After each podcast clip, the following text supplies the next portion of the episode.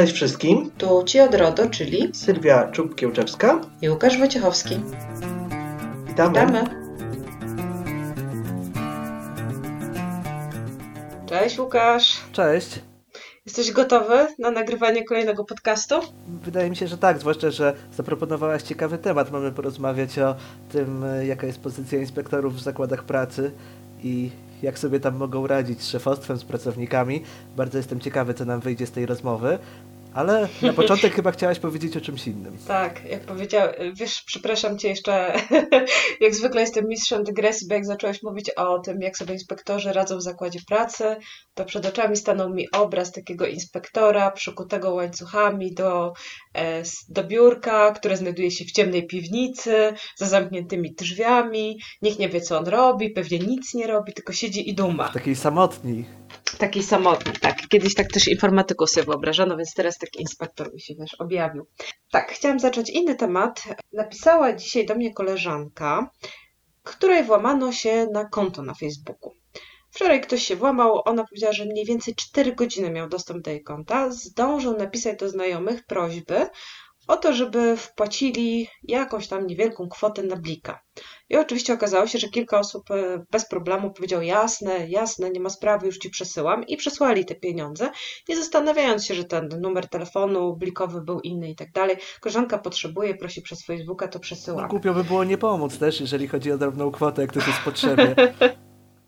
No właśnie, głupio byłoby nie pomóc. Jak widać, e, te przestępstwa facebookowe cały czas działają i ludzie się na to nabierają. Natomiast tak naprawdę nie, nie, nie sam fakt e, tego, wiesz, tego przestępstwa e, jest tym, co chciałam z Tobą omówić, tylko to, co dzieje się później. Pierwsza rzecz. Czy Ty wiedziałbyś, co zrobić, jeżeli, gdybyś odkrył, że tobie się włamali na konto facebookowe? No, myślę, że tak, wiedziałbym. To znaczy, gdybym stracił dostęp do tego konta, to Facebook ma swoją procedurę, która umożliwia odzyskanie tego konta. W najgorszym wypadku trzeba poświadczyć to dokumentem tożsamości. A jeżeli e, miałbym dostęp do tego konta, to zmieniłbym hasło i wprowadziłbym podwójną autoryzację. Właśnie tak ona zrobiła i warto wiedzieć, że to jest niewystarczające. Dlaczego? E, większość o właśnie, widzisz, dlatego warto o tym porozmawiać.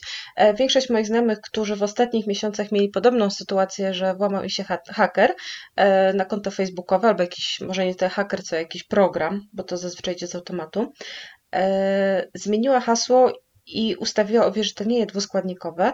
Natomiast należy zwrócić uwagę na to, że jeżeli miałeś uwierzytelnione urządzenie, podpięte pod Facebooka, to może się okazać, że mimo tego, że zmieniłeś hasło, ten użytkownik niewłaściwy, ten oszust, w dalszym ciągu jest podpięty nie, pod no twoje kochana, ale to, to dobra, to wylogowanie wszystkiego to jest podstawa. No, y, generalnie po takim zdarzeniu. Ale widzisz, ale chodzi o to, że właśnie musisz to tego. zrobić niezależnie. No tak. Nie powiedziałeś mhm. tego, a większość ludzi tego nie robi. I właśnie do czego zmierzam? Nie wystarczy zmienić hasło, nie wystarczy ustawić e, z uwierzytelnienia telefonu komórkowego, prawda? Tak, jeżeli są zalogowane urządzenia. Ale wiesz co, wydaje mi się, że w tej chwili Facebook o to pyta. E, jeżeli jeżeli ma, masz, masz, masz tą procedurę. No dobra, ale jeśli nie pyta, to warto o tym powiedzieć. Masz rację. Wszystkie urządzenia zalogowane jest e, opcja w ustawieniach, że możemy je po prostu wylogować i zacząć życie od nowa. Dokładnie Jeżeli tak. wylogujemy wszystkie urządzenia i e, nie można się zalogować na nowe bez e, numeru, który przychodzi na przychodzi SMS-em, to mamy czystą sytuację. Nie ma opcji, żeby coś złego się Dokładnie, stało. ten cyberprzestępca już drugi raz się nie zaloguje. E, warto wiedzieć także, że Facebook ma taką opcję e, postępowania, przy, kiedy podejrzewamy, że zostaliśmy zhakowani. Wpisujesz po prostu w Facebook, co zrobić, gdy zhakowano moje konto i tam jest cała procedura, którą przeklikujesz i Facebook odpowiednio Ci podpowiada, takie urządzenia masz podłączone, tutaj być może były jakieś dziwne logowania i tak dalej i pozwala Ci odpiąć te zbędne urządzenia. Dlaczego o tym mówię? Bo dla Ciebie i dla mnie odpięcie zbędnego urządzenia to jest oczywiste, to jest łatwe, to jest proste, natomiast dla kogoś, kto nie jest obcykany z kwestiami technologicznymi, kto się nie bardzo na tym zna, to może być trudne, bo on nie będzie wiedział, który z tych telefonów jest jego, albo który z tych komputerów, które tam widzi jest jego e, i takie e, właśnie taka procedura postępowania przy hakowaniu jest bardzo przydatna. Natomiast e, idąc dalej, powiedzmy, że już sobie z tym poradziliśmy, pozbyliśmy się tego cyberprzestępcy z konta. Powiedz mi, kogo, w jaki sposób zawiadomić o tym, że spotkało Cię takie nieszczęście, a w dodatku jeszcze okradziono Twoich znajomych. Właściwie to, co może zrobić, to może zgłosić to na, na policję. Ja bym powiedział, powiedzmy, z mojego doświadczenia ze współpracy mm, z policją, z, z policjantami, z funkcjonariuszami na uczelni, że przy każdej komendzie wojewódzkiej policji jest e, odpowiednia komórka do walki z cyberbezpieczeństwem, gdzie pracują osoby, które mają bardzo dużo pracy, ale rzeczywiście znają się na tym. Tego, że zgłoszenie na pierwszy komisariat nie jest najlepszym pomysłem, bo możemy jakby nie, nie spotkać się ze zrozumieniem. Dobra, i teraz powiem Ci tak. To, co powiedziałeś, brzmi pięknie i ja bym dokładnie to samo doradziła każdej osobie, to samo doradziłam koleżance. Co się okazało w praktyce? Ona zgłosiła się dokładnie do e, komórki przeciwdziałania e, cyberprzestępczości. Cyberprzestępczości. I oni powiedzieli, zrzucili ją na drzewo, powiedzieli, że oni takich zgłoszeń nie przyjmują, że to jest za mało poważne i żeby poszło na najbliższą komendę. E, oczywiście na komendę trzeba stawić się osobiście i na komendzie się okazuje, że oni nie wiedzą, co z tym zrobić, bo to nie jest ich działka, ani takich przestępstw nie przyjmują na nich, to w ogóle nie jest przestępstwo. E, I ona się powinna zgłosić do komórki zajmującej się cyberprzestępczością. I powiem Ci szczerze, ręce no tak, opadają. Tam mówisz o psychologii takiej e, i to, to, to jest niedobre zjawisko. Niemniej jednak e, ja i tak radzę zgłosić, dlatego że nawet jeżeli zgłosi to na tym komisariacie, to zostaje ślad. Tylko, że komisariat i, nie chce przyjąć e, takiego zgłoszenia. Wiesz, bo problem... Powinien przyjąć. Ja wiem, że powinien. Natomiast mówię Ci z dzisiejszej praktyki, tak? No bo sprawa jest świeża, wiesz, koleżanka po prostu dzwoniła do mnie i mówi, słuchaj, co ja mam zrobić, tak? Nikt nie chce ode mnie przyjąć. Zaczyna się od tego, że tak naprawdę z punktu widzenia funkcjonariuszy, to nie ona jest osobą pokrzywdzoną. Pokrzywdzony jest ten, który przelał te pieniądze blikiem. Ona jest osobą, której się mhm, włamano tak. na konto i której tożsamość wykorzystano do tego, żeby okraść jej znajomych. Bardzo mnie to zaskoczyło, bo wiesz, to po prostu zniechęca do tego, żeby zwykły Kowalski w ogóle coś robił, jak go napadną. No, tak, Sylwia, to jest główny problem, to czym się powiedzmy zajmuję naukowo już prawie 10 lat, że mówi się jedno, tworzy się procedury, a potem e, jak ludzie w praktyce spotykają się z tym, to po prostu ręce często opadają, chociaż ja zawsze mówię, i tak jest lepiej. Dzisiaj jest lepiej niż 5 lat temu temu i będzie lepiej, ale. E, ale nie jest dobrze, nie jest ale nie dobrze. jest dobrze niestety. na pewno. Znaczy, powiem Ci, że zrobiło się strasznie przykro. Mówię, wszyscy jesteśmy tacy zajebiści, wiesz, dajemy takie rady, jak należy zrobić, e, ponieważ ludzie wiedzą, że my się zajmujemy ochroną danych, to się do nas zwracają z prośbą o pomoc i my podręcznikowo mówimy im, co należy zrobić, jak sam powiedziałeś, nawet e, twoi studenci, którzy pracują e, w policji, mówią ci, trzeba to zgłosić tu i tu, a na końcu dnia się okazuje, że wiesz, idziesz tu, zamknięte drzwi, pukasz tam te drzwi, odsyłają cię do innych drzwi. Wiesz, Sylwia, też trzeba patrzeć zawsze na te formacje mundurowe, szczególnie na policję, że tam generalnie bardzo dużo się dzieje i oni też muszą siłą rzeczy dokonywać pewnego rodzaju selekcji. Tak samo jak jest na jakimś tam e, izbie, nie izbie przyjęć, tylko tym oddziale ratunkowym w szpitalu. Jest tak, że jest 100 osób, no i ktoś tam e, pluje krwią, a ktoś ma e, zwichniętą kostkę, a kogoś boli brzuch, a kogoś boli głowa i oni muszą wybrać jakby przypadki, którymi się mogą zająć, bo wszystkimi się nie zajmą. No i tutaj tak jakby w roli adwokata diabła mogę powiedzieć, że rzeczywiście, jeżeli taka osoba chce zgłosić tylko to, że miała włamanie na konto, no to oni może nawet nie ze złej woli, tylko mówią, no pani, tutaj jest 20 zgłoszeń znacznie poważniejszych rzeczy, y, ale z tego co wiem, to y, przyjmowane są zgłoszenia dotyczące na przykład oszustw y, na portalach aukcyjnych i rzeczywiście są toczone różnego rodzaju postępowania. No niestety dla jakby organów państwowych ważne jest to, czy ktoś stracił pieniądze, czy nie stracił. Ona nie straciła, mhm. stracili inni temat bardzo trudny, ale wiesz co, wydaje mi się też, że dobrze, że słuchają nas inspektorzy ochrony danych, E, dlatego że mm, ty mówisz, że do nas zwracają się ludzie w sprawie cyberprzestępczości, bo wiedzą, że my się tym zajmujemy, ale też e, takimi osobami, do których się będą zwracać o to ludzie, e, są i będą inspektorzy ochrony danych. I jakby inspektor musi się też przygotować na to, żeby wiedzieć, żeby podpowiedzieć, jeżeli komuś zginął dowód osobisty, jeżeli ktoś ma taką sprawę, jak mówisz, włam na konto i wyłudzenia jakichś tam drobnych środków finansowych i tego typu sprawy, dobrze by było, dlatego że ci y, ludzie, pracownicy różnych instytucji i firm czasem nie mają się zwrócić do kogo innego, zapytają właśnie inspektora. Dokładnie tak. E, powiem Ci jeszcze, jak się ta sprawa w końcu skończyła, no bo Powiedz. m, jakby to powiedzieć, koleżanka się nie poddała. Mhm. E, znaleźliśmy informacje w serwisie obywatel.gov.pl, to pewnie już kojarzysz Bardzo dobry serwis, serwis jest... tak, tak krok po kroku. Tak, wszystko wytłumaczone. Krok po kroku prowadzi i tutaj jest y, zakładka zgłoś przestępstwo. I znaleźliśmy tutaj wzór zawiadomienia e, oraz sposób zgłoszenia go, uwaga, pisemnie, mailem lub faksem. I są tutaj wskazane odpowiednie jednostki policji lub prokuratury, do, które, do której można to zgłosić. I w związku z tym, że, że nie udało się tego zrobić w inny sposób, stwierdziliśmy, że no, trzeba to zrobić po prostu na piśmie. Bo już w momencie, kiedy wysyłasz pismo, e, dokument, wiesz, który pozostawia po sobie ślad, nie może on zostać bez odpowiedzi. I doradziłam jej też, że może w sytuacji, w której komenda policji nie chciała przyjąć tego zgłoszenia, żeby zawiadomiła prokuratura. E, co prawda prokurator na koniec dnia i tak skieruje to do policji, ale może to nada bieg sprawie, na szczególnie pewno. jeżeli zgłosi się ta druga osoba, prawda, która została poszkodowana. Bo ja myślę sobie tak, jeżeli e, wykradli pieniądze dwóm czy trzem osobom e, poprzez takie włamanie, to będą wykradać kolejnym. Jednak trzeba podjąć takie działania. Oczywiście w tym momencie skala może jest nieduża, ale może się okazać, że za pół roku ta skala będzie ogromna. Zwłaszcza, że Blik jest taką pokusą, żeby troszeczkę tam pokombinować, bo jest coraz bardziej popularny, a jednak nie wszyscy znają tak dokładnie te mechanizmy, prawda? E, więc, mhm. więc ale zresztą będą pojawiały się coraz to nowe cyberprzestępstwa. Ja generalnie badając pewne sprawy, tam nie wiem, 6-7 lat temu, to jeszcze no, tych obecnych nie wymyślili. Ja myślę, że już wymyślają kolejne. Jakby dynamika jest bardzo duża tego i bardzo, bardzo, du bardzo dużo. I, I tak pewnie będzie. To jest taka cecha e, cyberprzestępczości, ale e, to, co mówisz, no jakby wpisuje się w to, co ja mówiłem wcześniej. Warto jednak podrążyć i zgłaszać, bo my dzięki temu tak naprawdę wszyscy będziemy bardziej bezpieczni. Jeżeli będą takie sprawy, to będą powstawały komórki, które się mają tym zajmować. Prokuratura generalnie jest e, lepiej przygotowana do prowadzenia wszelkiego rodzaju spraw niż policja. I to, i to nie jest jakby żadna kryty Zgadzam się z tobą w policji z mojej strony, tylko y, zobacz sobie tych młodych chłopaków, dziewczyny, którzy no tam po szkole czy nie znaczy, po szkole trafiają Łukasz, na komisariat. Łukasz, nie musisz mnie przekonywać, e, dlatego że ja głównie współpracuję z prokuratorami.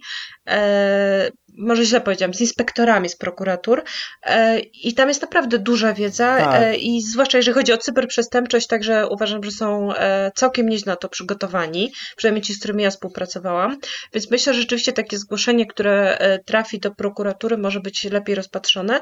Jeżeli was spotkało coś takiego, no bo chyba po to zaczęliśmy o tym tak. mówić, jeżeli ciebie, drogi słuchaczu, spotkało coś takiego, to nie lekceważ, zgłoś. Jeżeli nie jesteś w stanie zgłosić tego do jednostki właśnie zajmującej się cyberprzestępczością w twojej, przy Twojej komendzie policji, zgłoś to do prokuratury, bo no niestety, tak jak powiedzieliśmy, jeżeli nie będziemy tego zgłaszać, a oni będą nas ignorować, to nie będzie wzrastało bezpieczeństwo w cyberprzestrzeni, bo nikt się tym nie będzie zajmował tak naprawdę. To będzie wszystko takie pozorne. To prawda. Będzie nam, będziemy, będziemy żyli w pozorach tego, że jest bezpiecznie, chociaż wiadomo, że nigdy nie jest bezpiecznie. No, trzeba też pamiętać, że mm, prokurator to jest świetnie wykształcony prawnik, ale też no, musimy dopasować nasze mhm. sprawy e, do, do naszych działań. E, w, wydaje mi się, że tak jak mówisz, najważniejsze, żeby nie pozostać biernym, dlatego że jeżeli sprawy nie ma, no to sprawy nie ma, nikt się tym nie będzie zajmował, prawda? Statystyki będą tak, świetne. Statystyki będą nie ma cyberprzestępczości w no, Polsce. Mniej więcej tak. E, a możemy się spodziewać tego. Generalnie to ja już sobie trochę nie wyobrażam, żeby na Facebooku nie mieć tego e, wpisanego numeru telefonu i w ten sposób się nie chronić, dlatego że to tak naprawdę nic nie kosztuje, e, a zyskujemy praktycznie całkowite bezpieczeństwo. A trzeba pamiętać, że przez Facebook, przez ten Messenger, robiąc takie komunikaty perswazyjne, wymyślając jakieś nowe rzeczy, zawsze możemy w pewnej chwili dać się złapać, że pisze do nas bliska osoba, która szybko czegoś potrzebuje. No kto się, kto się nie da złapać, każdy się może dać złapać. Ja sam nie wiem, czy, e, no może, może nie, no bo to już słyszałem dużo o tego typu zabiegach, ale sam nie wiem, czy jakby do mnie napisała jakaś bliska osoba, żeby jej szybko coś tam przelać, czy bym tego nie zrobił, wiadomo.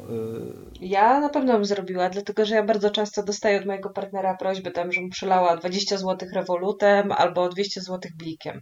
I nawet się nie zastanawiam, tylko wiesz, robię przelew i tyle, nie? Mhm. I to jest takie oczywiste. Więc gdyby ktoś się pod niego podszył, e, na przykład ukradłby mu telefon, to pewnie bez zastanowienia bym mu tam 200 zł przelał. Jakby chciał większą kwotę, to może mi się zastanawia, kiedyś tak było, że chyba chciał 300, ja mówię, a na co ci? On powiedział na ZUS. Aha, no dobra, mhm. więc przelam, ale wiesz, Ciekawe jest też to i warto o tym powiedzieć, że jak się włamują do nas na konta, na, na przykład na Facebooku, bo jak się skupiliśmy na Facebooku, e, to już dosyć inteligentnie e, proszą naszych znajomych o pomoc. E, znajoma mówiła, że wiesz, wykorzystują na przykład e, nazwę użytkownika, czyli jak ja się nazywam Sylwia, to ten cyberprzestępca korzystający z konta mojej koleżanki zwróci do mnie Sylwia, czy mogłabyś mi przelać blikiem 200 zł? Mhm. Czyli takie miałabym poczucie, że ktoś mnie zna. Ale dobra, myślę, że, że chyba na tym skończymy tę dywagację. To dygresja bo... twoja była, ale myślę, że, no myślę, właśnie. że ciekawa. Możemy kiedyś ciekawa, właśnie nie? o tym porozmawiać, e, o tej cyberprzestępczości e, więcej, ale może wróćmy do naszych inspektorów e, i do tego, mm, jak sobie radzą w zakładach pracy. Mówiłaś o ciemnym pomieszczeniu, znaczy pomieszczenie może nie ciemne, ale od, oddalone.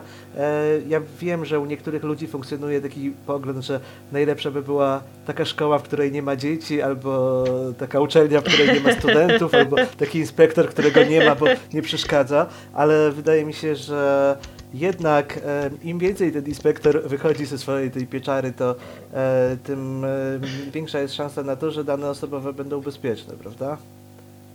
Nie. Tak. nie, tak. Ale przekomarzam się z tobą z, tylko, tylko dlatego, że użyłeś słowa bezpiecznie. I nie zgadzam się ze słowem bezpiecznie. Wiesz, że u mnie nienawidzę i nie używam. E, I uważam, że jeżeli e, chcemy coś uzyskać w relacjach z administratorem danych, z osobami, które działają w imieniu administratora danych, z zarządem, z dyrektorami, z prezesami, nie używamy słowa bezpiecznie. E, bardzo często jest tak, że dyskusja polega na tym, że my mówimy, dobrze, jeżeli wdrożysz to, to wtedy będzie bezpiecznie. On mówi, aha, będzie bezpiecznie. I później przez dwa czy trzy lata nam to wypomina, mówiąc, ale mówiłeś, że jak ja to wdrożę, to będzie bezpiecznie. A, w tym sensie. Czy ja już nic nie muszę robić. Słowa. Tak, tak, oczywiście. Słuchaj, my jako inspektorzy nie możemy dać gwarancji bezpieczeństwa. Nie ma w ogóle, moim zdaniem, żadnego środka e, minimalizującego ryzyko, który dałby bezpieczeństwo. I podobnie uważam, że w pracy inspektora nie możemy mówić o bezpieczeństwie danych osobowych. Musimy mówić o minimalizacji ryzyka.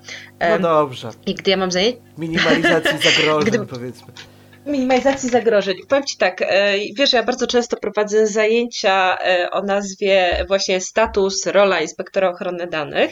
Tak. E, I poświęcamy podczas tych zajęć 30 minut tak zwanemu słownikowi inspektora ochrony danych, gdzie ja piszę na tablicy słowa zakazane, których moim zdaniem nie wolno używać w relacjach właśnie z administratorem danych i słowa, którym należy się posługiwać. I dla mnie bezpieczeństwo będzie bezpiecznie, jest bezpiecznie, gwarancja bezpieczeństwa to są słowa zakazane. A jakie są jeszcze inne słowa zakazane? Nie używam słowa kara. Nie mówię o karach finansowych. No nie gadaj, nie używasz nigdy. słowa kara? Nigdy, nigdy. Wolę powiedzieć, e, to jest twoje ryzyko. Co może się zdarzyć? Wszystko. Mhm. Ryzyko może się zmaterializować. E, w tym momencie pobudzasz wyobraźnię administratora, bo on się pyta, no dobra, ale jaka może być kara? Wysłuchaj, no może być kara finansowa, ale one są rzadko przyznawane, no bo jak się skupisz na karach finansowych, to tych kar nie ma dużo i sam wiesz, że to są kary za recydywę. E, więc tak. lepiej mówić, no właśnie, że to może być kara finansowa, ale słuchaj, utrata wizerunku, utrata klientów, utrata zaufania, to są tak naprawdę problemy, z którymi będziemy musieli się zmierzyć. Kara finansowa może być najmniejszym problemem, bo kara może być 30 tysięcy, ale my stracimy klientów wartych 5 milionów. I wtedy tam w głowie się, wiesz, materializuje odpowiedni poziom ryzyka i strachu, bo każdy ma swoje jakieś, wiesz, e, strachy, tak, w szafie, który moim zdaniem pozwala osiągnąć odpowiedni efekt. Wiesz co ja zawsze mówię administratorom, tak e, w takim kontekście?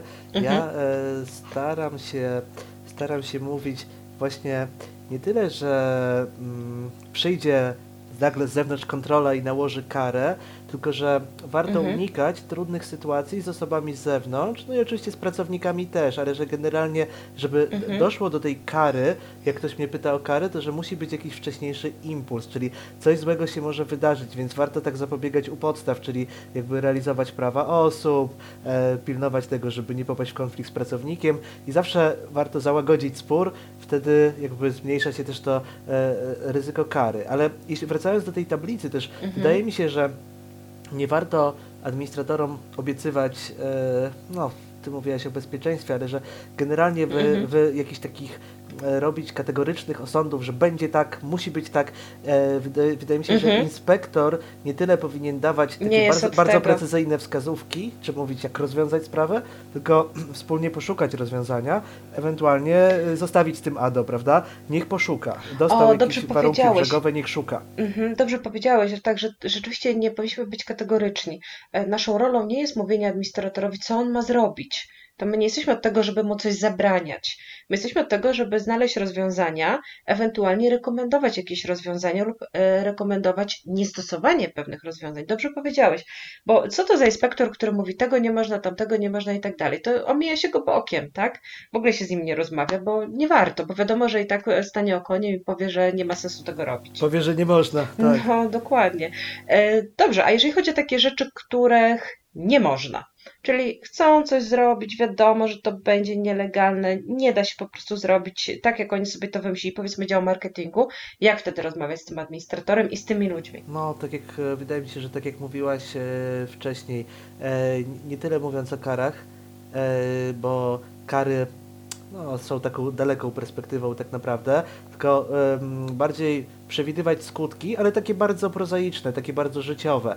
Też wydaje mi się, że takie sprawy jak właśnie utrata klienta, utrata reputacji, czy tam wizerunku, ba, mogą, mo- mogą, mogą przemówić.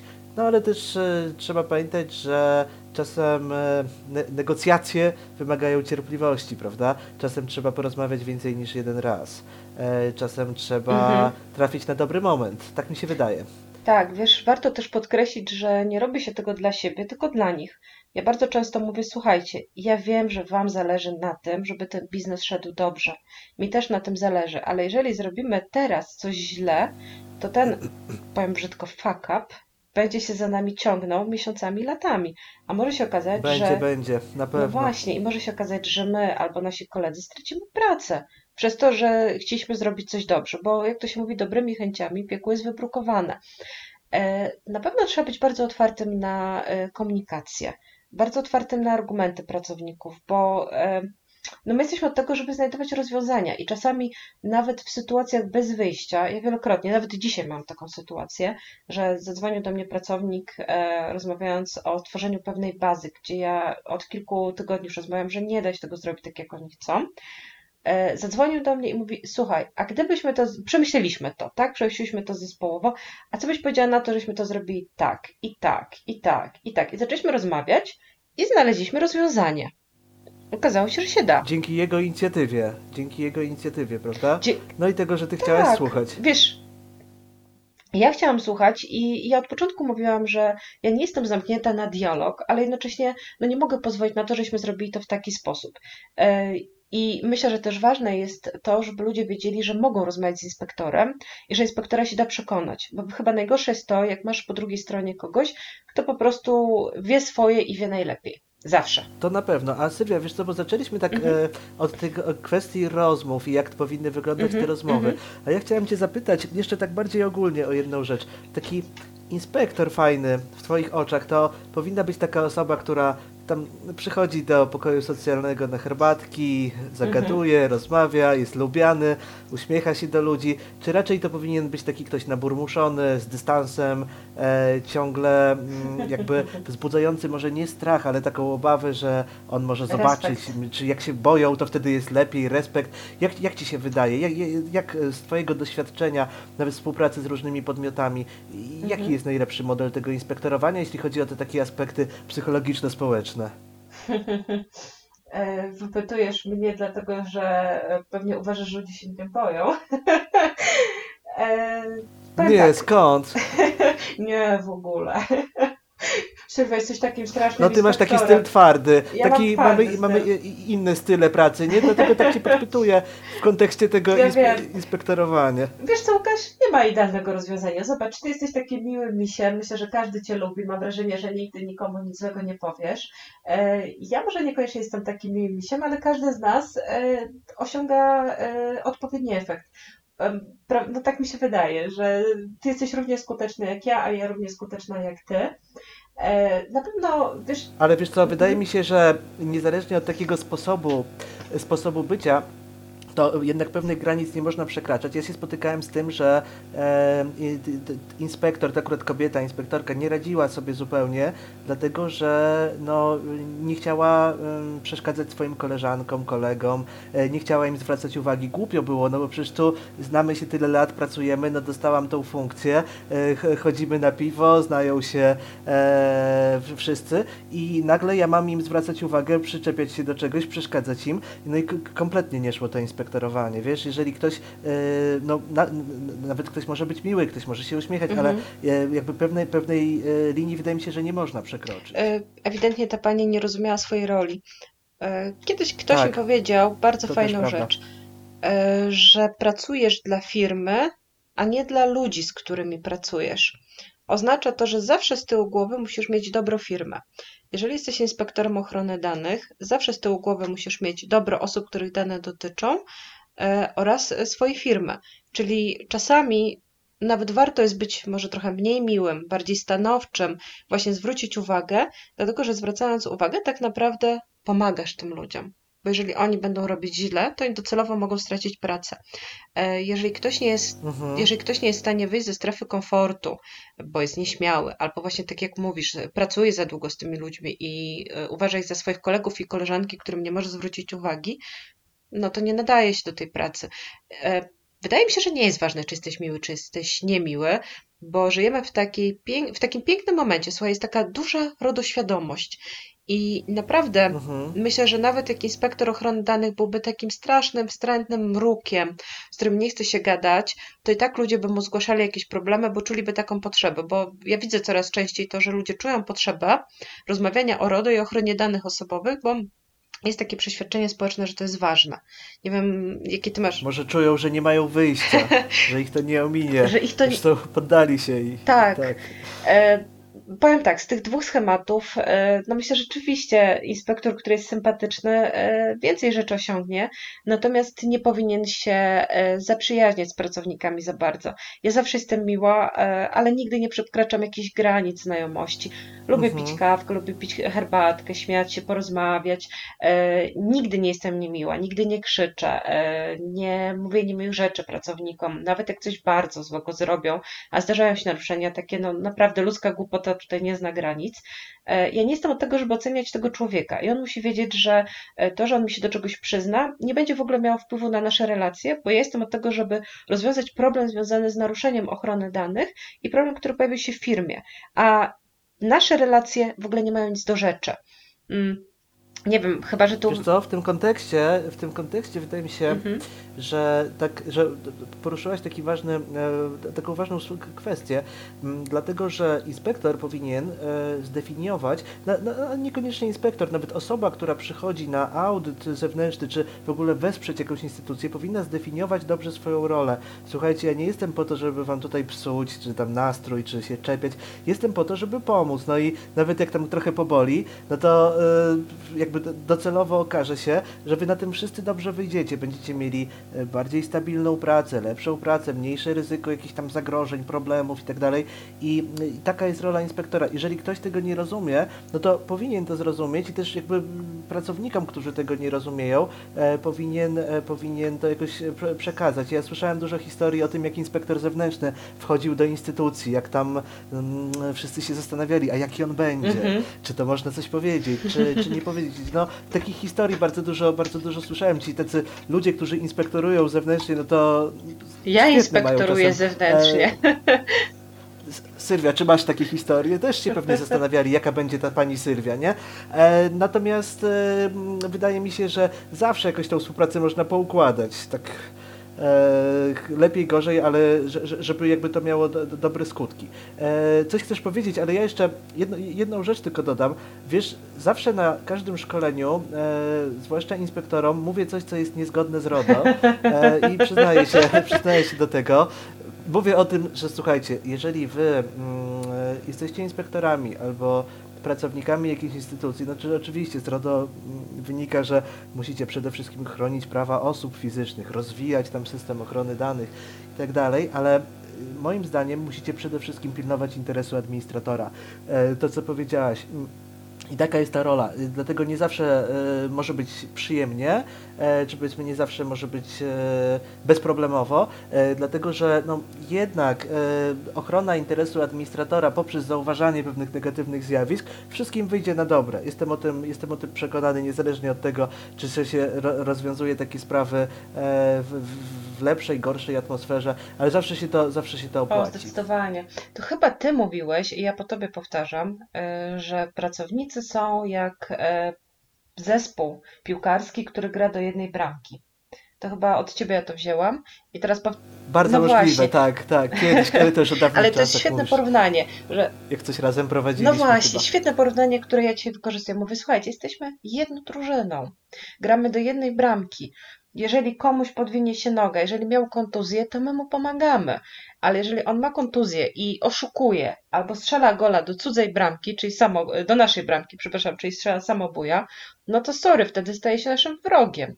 E, mówiąc Trzeba zrobić transfer do innej drużyny. Dokładnie tak, więc e, jeżeli e, zdarzyło Ci się naruszenie, nie myli się tylko ten, kto nic nie robi. W ogóle warto jest to powiedzieć. Bardzo często mi ludzie mówią, że im się to podoba, że na szkoleniach się, ja im mówię, nie myli się ten, kto nic nie robi, ja sama się mylę.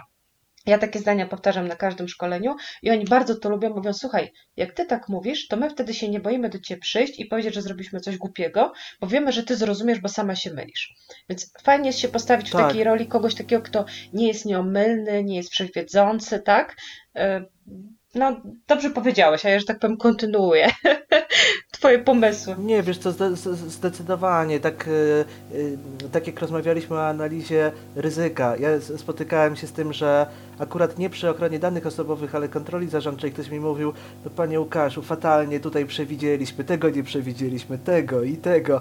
No, To zła strategia się, piłkarska. jakieś... No ale, ale Sylwia, wszystkiego Nie się nie przewidzi. przewidzisz. Tam e, jedną instytucję zalało, drugą e, co- coś, coś tam innego, ktoś tam poszedł na długotrwałe zwolnienie, e, nie mogli e, zastąpić go. Wiesz, no, są takie sprawy, których się nie przewidzi. To nie znaczy, że ta analiza ryzyka jest zła.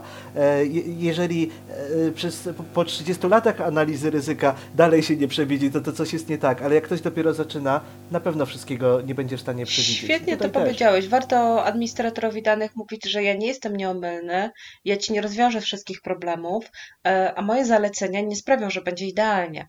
Ja ci pomagam, ale no, to jest wszystko takie, to jest analiza ryzyka, a ryzyka bywają nieprzewidywalne. My mm, robimy tę analizę w oparciu o doświadczenie, o wiedzę, ale może się okazać, że ona jest niewystarczająca, bo będą czynniki losowe, na które nie mamy wpływu, których nie przewidzieliśmy. Nie ma doskonałej analizy ryzyka. Tak, tak, to chodzi o to. I tylko wiesz, Imy.